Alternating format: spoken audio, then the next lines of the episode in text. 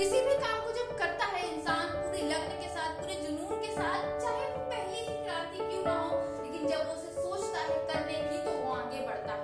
दिल में हौसले मज़बूत किए जुनून के साथ वो आगे बढ़ता है। दादा साहब फाल्के भी एक मूवी को देखकर इतने ज़्यादा प्रभावित हुए कि उन्होंने भारत में सिनेमा लाने की कोशिश की। उन्होंने सोचा कि भारत के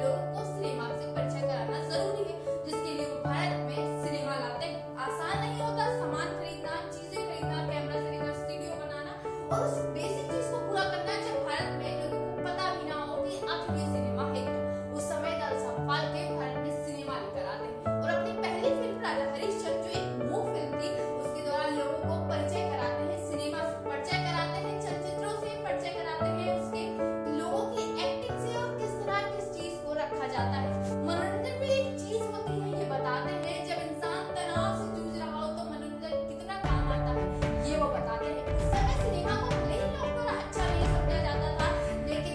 Bye.